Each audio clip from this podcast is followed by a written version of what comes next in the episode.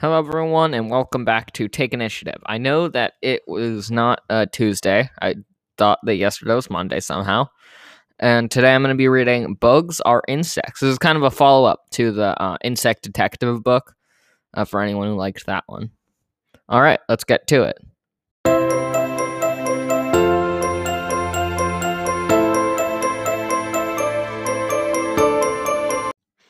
Bugs Are Insects by Anne Rockwell. Illustrated by Steve Jenkins.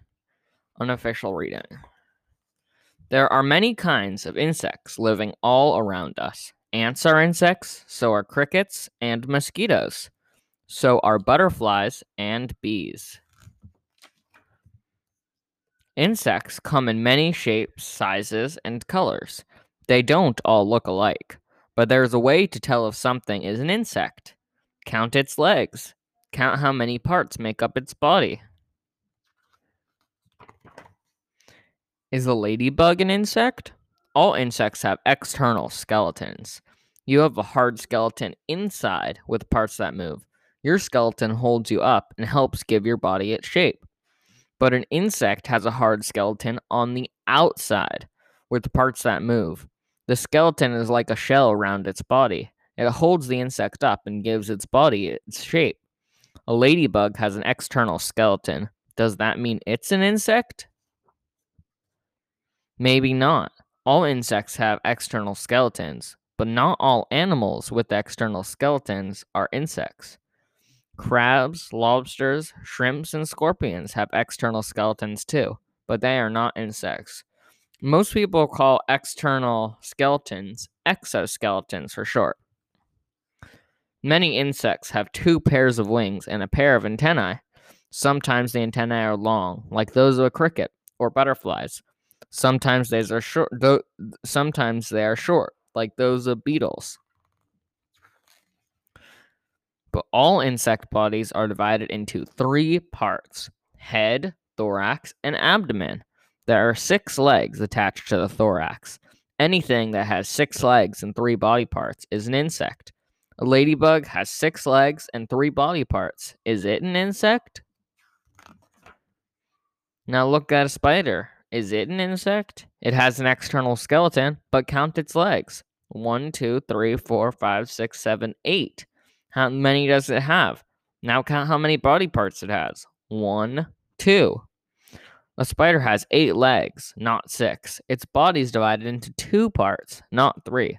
So it's not an insect. A spider is an arachnid. Scorpions and daddy longlegs are arachnids too. Now we know that a ladybug is an insect. But is it really a bug? Well, we sometimes call insects bugs. Many people think the two words mean the same thing, but they don't. A bug is an insect with a mouth like a beak and a head that forms a triangle. A stink bug is a bug, so is a bed bug, and so is a water strider, even though it doesn't have the word bug in its name. But a ladybug's mouth doesn't look like a beak, and its head isn't shaped like a triangle. A ladybug isn't a bug at all. It is a beetle. Beetles are insects with a pair of hard wings you can't see through that hides a second pair of clear wings. The hard wings make a straight line down the top of the abdomen when they are closed. Different kinds of insects have different kinds of mouths to suck, pierce, bite, or chew. A mosquito has a mouth that can pierce your skin and draw blood. A butterfly has a long, curled-up mouth, part for sucking nectar from flowers, just like you suck juice through a straw. This is called a proboscis. Different kinds of insects have different kinds of legs as well. Crickets have long back legs for jumping. Water boatmen have wide, flat legs for paddling. Bees have fuzzy legs that can carry pollen from flower to flower. Grasshoppers have legs for making music. Some insects are good builders. Ants build tunnels. Bees build honeycombs of wax that come from their bodies. Wasps build a paper nest. These insects live in large communities where each helps the other.